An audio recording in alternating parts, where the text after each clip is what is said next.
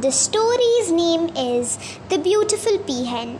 There was a peacock proud of his beautiful feathers. He always looked down upon the peahens, whose dull and grey feathers never impressed him.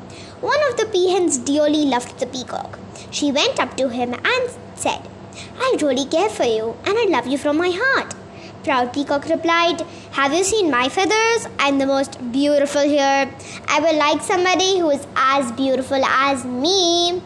Heartbroken by the words of the peacock, the peahen left. One day there was a fire in the forest. The peacock got caught in the midst of the fire and his beautiful feathers got burned to dust. My beautiful feathers, cried the peacock. He went back to the peahen who loved him and asked, Do you still love me?